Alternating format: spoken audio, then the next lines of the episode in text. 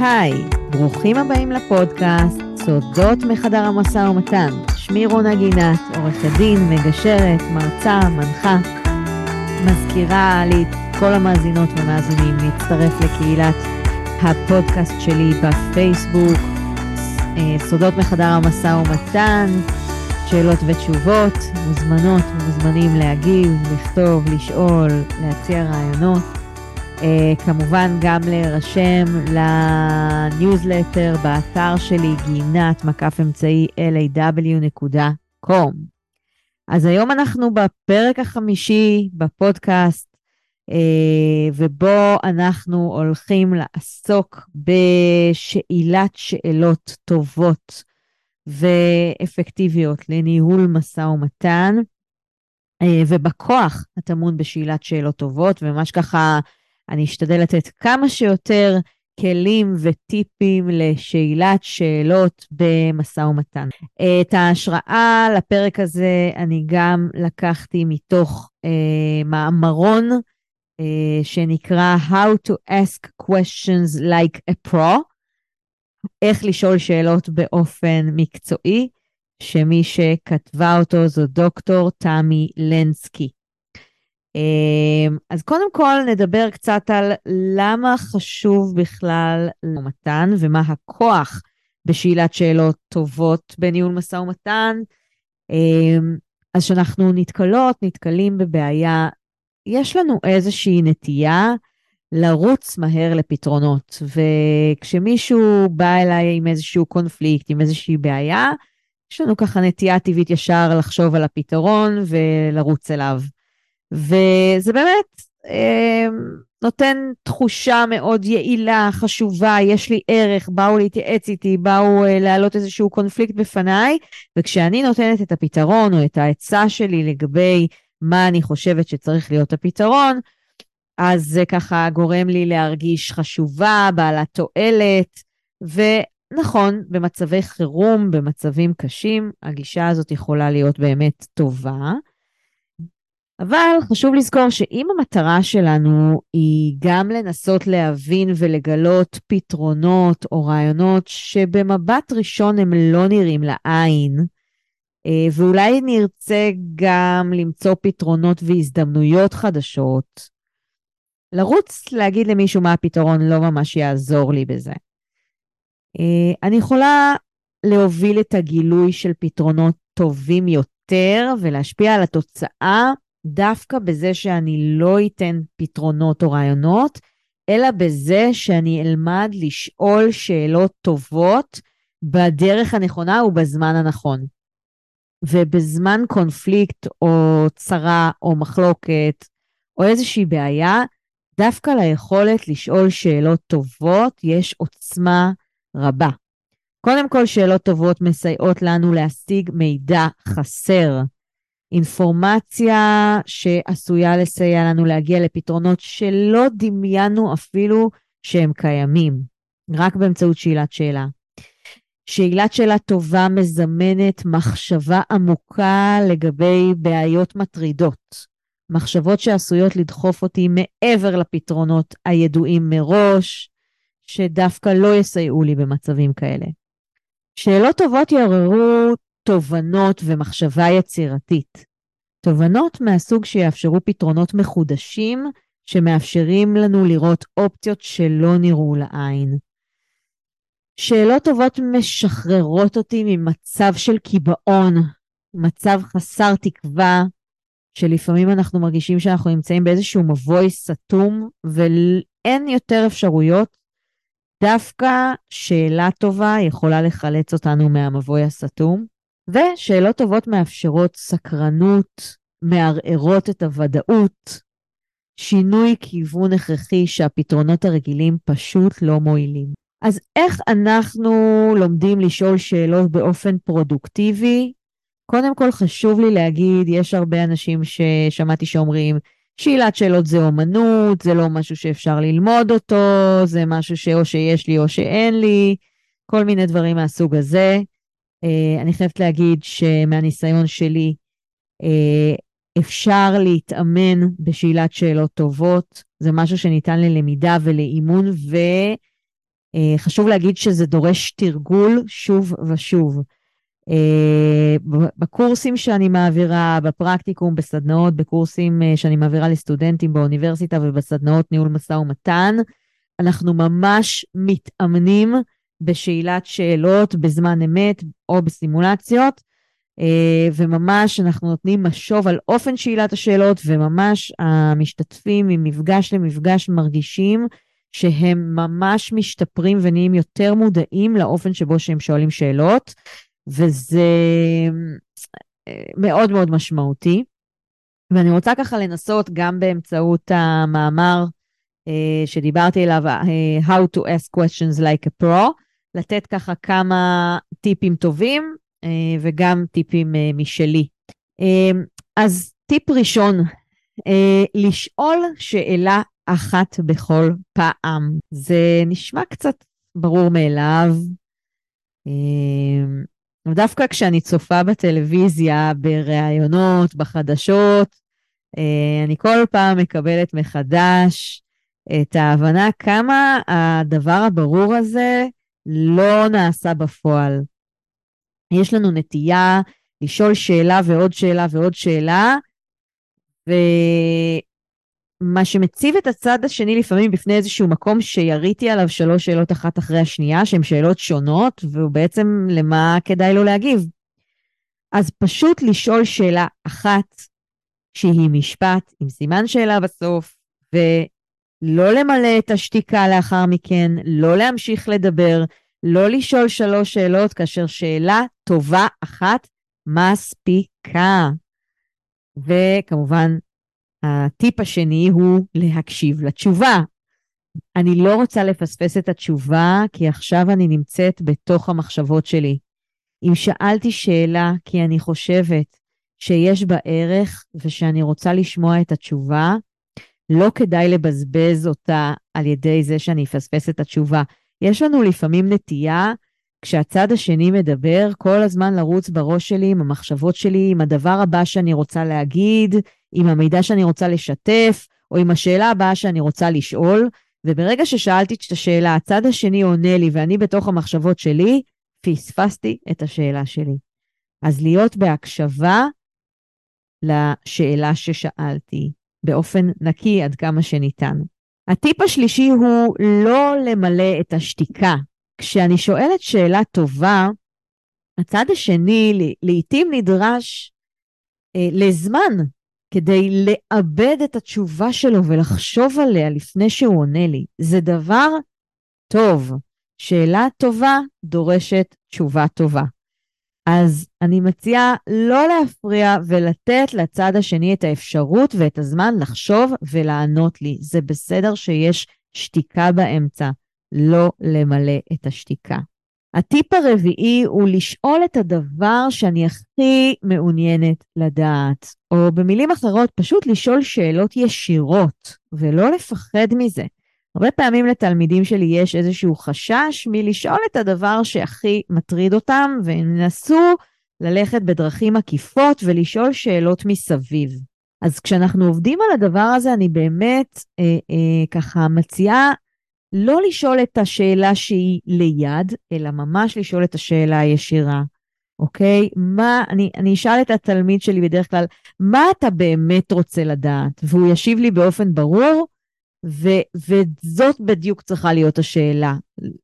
הרבה פעמים זו דווקא לא דווקא השאלה שנשאלה, אלא שאלה אשר הייתה צריכה להישאל.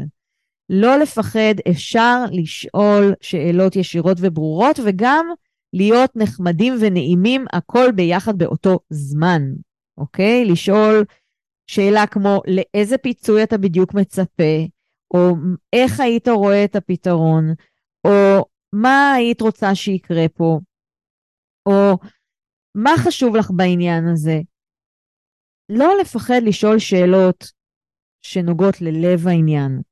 גם לעניין הכסף, גם לעניין היחסים, גם לעניין המוניטין או לכל נושא שמטריד אותי ואני רוצה לדעת מה הצד השני חושב על זה.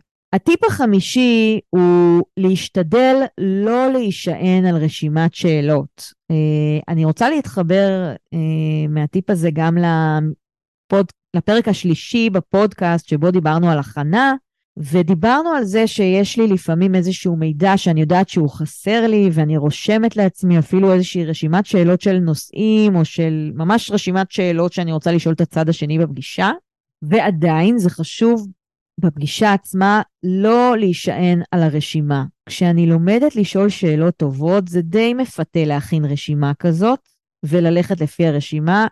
לזכור שזו טעות. קודם כל, השיחה שלנו עלויה, עלולה לקבל את האופי של חקירה במקום של גילוי, וזה עשוי להרתיע את הצד השני. וחשוב יותר אפילו שהדבר הבא שאני אגיד לעתים יכול להגיע מתוך התשובה לשאלה הטובה ששאלתי. אם הקשבתי היטב לצד השני וקיבלתי מידע, מתוך ההקשבה, מתוך מה ששמעתי מהצד השני, יכולה לבוא השאלה הבאה שאני רוצה לשאול.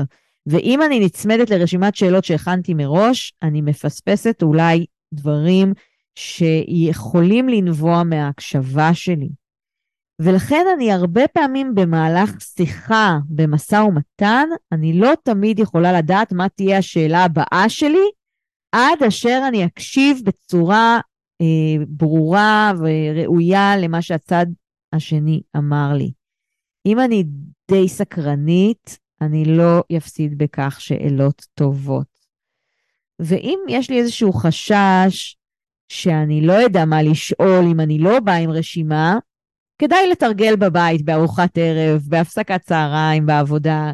כשאני עושה את זה ברוגע, אני מגלה שהעניין הזה לא מסובך. פשוט לשבת עם מישהו אחר, לנהל שיחה ולתרגל את זה שמתוך הדברים שנאמרו על ידי הצד השני, עולה לי שאלה חדשה. כל הזמן לחשוב איזה שאלה יש לי עכשיו שאני רוצה לשאול את הצד השני, מתוך ההקשבה האמיתית למה שהצד השני אמר. זה דורש ממני גם הקשבה, וזה בסדר שנייה לקחת את הנשימה אחרי שהקשבתי, לאבד את הדברים ששמעתי מהצד השני, ומתוך המקום הזה לשאול שאלה. כדי שהחשיבה שלי, שוב, לא תבוא על חשבון ההקשבה. הטיפ השישי הוא להיות שקופה. לא לנסות להסתיר את המטרה שמאחורי השאלה שלי. כמובן, להשתדל שיהיו לי מטרות כשרות, שהן לא מניפולטיביות. באמת הסיבה שבגללה אני שואלת שאלה, אני יכולה גם להסביר אותה מראש. אם יש לי איזושהי תהייה לגבי משהו, כדאי לשקול לשתף את הצד השני. אני חושבת ששקיפות היא יעילה וישרה במצבים כאלה, ויכולה לעזור לי לבנות אמון מול הצד השני. הטיפ הבא הוא להימנע משאלות אמריקאיות או משאלות מתמשכות. הן מבלבלות ומסובכות ומסבכות, אוקיי? אה, אני שמה לב ששאלות מתמשכות לעתים מעידות על עצבנותו, התרגשותו של השואל, וכדאי לתרגל לשאול שאלות פשוטות, ברורות, קצרות, וגם לעצור את עצמי בזמן הנכון. שאלות אמריקאיות הן שאלות שהתשובה עליהן היא כן או לא, והן די מעידות עליי שאני חושבת שאני יודעת את כל התשובות. זה קצת מייתר את השאלה, ופשוט כדאי לא להגביל את, האפש... את אפשרויות התגובה של הצד שממול. אוקיי? אם אני רגע לוקחת את זה לעולם של חקירה נגדית ועורכי דין בבית המשפט, דווקא להפך, לפעמים נרצה להציב את הצד השני במצב שבו הוא צריך לענות לי בכן ולא, לשאלה מתמשכת, שאלה שה, שהתשובה שלה נמצאת בגוף השאלה, ואז רק הצד השני צריך לענות לי אה, בכן או לא. ובמשא ומתן זה די הפוך. אני לא רוצה להכניס את הצד השני למקום שאני צריך, מכניסה אותו לפינה שהוא חייב להגיד לי כן או לא. זה לא יוצר תחושה נוחה, בטח לא כשאנחנו רוצים להגיע להסכם עם הצד השני שיהיה מיטיב לשני הצדדים, הרי הסכם יהיה כששני הצדדים מסכימים ורוצים את ההסכם. אז לכן, דווקא שאלות פתוחות שמזמנות איסוף מידע והן לא שאלות סגורות, יכולות להיות מועילות. הטיפ הבא הוא להימנע משאלת שאלות מנחות. שאלות מנחות הן לא שאלות מוצלחות, הן למעשה הכרזות או הפתרונות שלי במסווה של שאלות. הן לא כל כך מחוכמות ויכולות להיתפס כשאלות מניפולטיביות שמנמיכות את הדיון. אז אתה הלכת לשם כי אמרו לך, נכון? שאלה מנחה. אין לה כל כך משמעות והיא לא כל כך יכולה לסייע לי לנהל משא ומתן. הטיפ הבא הוא לזכור שגם שאלות סגורות יכולות להיות שימושיות לפעמים, אוקיי? אז זה לא שאסור לי לשאול שאלות סגורות, רק שאלות פתוחות, אסור לי לשאול שאלות של כן ולא, לא. לפעמים גם שאלות סגורות יכולות להיות שימושיות, ובמקרים מסוימים שאלה סגורה עשויה למלא צורך באופן מאוד מוצלח. אה, כשאני צריכה להבין את הסיפור, כשאני צריכה להבין מה קרה, כשאני רוצה להבין את הכוונה של מי מהצדדים, זה גם בסדר לשאול שאלות סגורות. הטיפ הבא הוא בעצם הטיפ של הטיימינג. עד כמה הטיימינג חשוב. ניתן להפיק מעט מאוד משאלה מעולה שנשאלה בזמן הלא נכון. יכול להיות שהצד השני לא מוכן עדיין לענות עליה. יכול להיות שעדיין לא רכשתי את האמון של הצד השני, ויכול להיות שהצד השני בעצמו עדיין לא יודע את התשובה לשאלה שלי. אני חושבת שהדרך הטובה ביותר לפתח טיימינג טוב לשאלות טובות זה בעיקר תרגול וסבלנות. המיומנויות שלנו השתפרו עם צבירת הניסיון באימון של שאלת שאלות, וגם אז, אפילו גם היום כשאני מאוד מאומנת בשאלת שאלות, יכול להיות שאני לא תמיד אקלע לטיימינג המתאים והנכון, ואנשים הם יצורים מורכבים. אמ, אני חושבת שמה שחשוב בהיבט הזה זה גם לראות שזה לא הטיימינג המתאים, ויכול להיות שאני אבין שאת אותה שאלה אני אשאל שוב רק טיפה מאוחר יותר, כשהטיימינג המתאים יגיע. וזה על ידי בחינת התגובה של הצד השני. כשאני רואה שהצד השני בעצם לא מגיב לשאלה, או שהיא מוקדמת מדי, או שהוא לא יודע לענות לי, או שהוא מתחמק, יכול להיות שהוא פשוט לא בשל. זה שאני אלחץ ואשאל את אותה שאלה שוב ושוב, זה לא ממש יעזור לי. אני מחזירה את השאלה הזאת לכיס ואני עוברת הלאה לכיוונים אחרים, ואולי אני אחזור אליה שוב בשלב מאוחר יותר. יש משמעות אדירה לטיימינג, לא לרוץ. טיפ נוסף הוא לנסות לגלות את השאלה החסרה שלא חשבתי לשאול. אני כמובן לא יכולה תמיד להיות סופר uh, וומן וכל יכולה, ולפעמים דווקא לצד השני יש את השאלה הטובה יותר, או את השאלה החסרה, וזה דבר טוב. לפעמים אני נוטה בסוף פגישה לשאול מי מהצדדים, איזה שאלה לא שאלתי? על מה לא דיברנו? זאת שאלה נהדרת, מאוד שימושית. אני מעבירה בעצם אה, לצד השני את הכדור לחשוב על שאלה בעצמו, שאולי אני פספסתי ולא שאלתי. לנסות לחרוש על השאלות. יש משהו שלא דיברנו עליו? זאת שאלה נהדרת. עוד שני טיפים אחרונים שאני רוצה לתת ככה במובן של אה, שאלת שאלות, מהניסיון ש, אה, שרכשתי. אחד מהם דיברנו על זה גם מעט בפרק הרביעי של הפודקאסט, זה הנושא של שאלה, שאלה, שיתוף, וזה כמובן מתחבר גם לרשימת השאלות. לא להתקיף את הצד השני בשאלה, תשובה, שאלה, תשובה, עוד שאלה, עוד שאלה. הצד השני יכול להרגיש מתגונן, מותקף, שאני חוקרת אותו, זאת לא תחושה נעימה. אז הטיפ הזה אני קוראת שאלה, שאלה, שיתוף. מעגל, שאלה, שאלה, שיתוף. אז אני שואלת, שואלת עוד שאלה, משתפת משלי. נותנת לצד השני לשאול שאלה, שואלת עוד שאלה משלי, משתפת, שואלת עוד שאלה. אנחנו במעגל של שיתוף מידע, שאלת שאלות, מענה על שאלות, הזמנה של הצד השני לשאול את השאלות שלו ולענות לו על השאלות. אנחנו מפתחים כך איזשהו ריקוד של שאלות, שיח של שאלת שאלות, איסוף מידע, מתן מידע, החלפת מידע, וככה מתוך המקום הזה אנחנו מתקדמים, מגלים את הדברים שחשובים לכל אחד מהצדדים, גם לנו, גם לצד השני, ומתוך המקום הזה אפשר להתקדם הלאה במשא ומתן. והטיפ האחרון שאני אתן מתחבר גם לפרק הרביעי בפודקאסט, שבו דיברנו על המבנה של פגישת המשא ומתן, לתהליך. Mm-hmm. שוב פעם, רונה, את מכניסה לנו סדר ומבנה בכל הדבר הזה? גם לתוך השאלות את יכולה להכניס מבנה? התשובה שלי היא כן.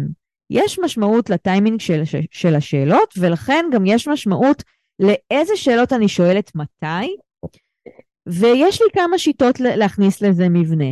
אחת הדרכים הנפוצות בעניין של המבנה של שאלת שאלות זה בעצם לעבור משאלות שעוסקות בעבר לשאלות של הווה ומשם לשאלות הצופות פני עתיד.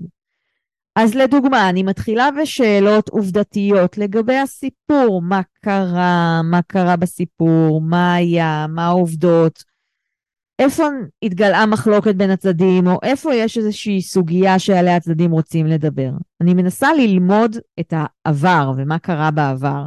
אחרי שהבנתי, ואני מרגישה שיש לי כבר מידע, אני יכולה לעבור לשאלות של הווה, אוקיי, מה קורה היום? איך הדברים נראים היום?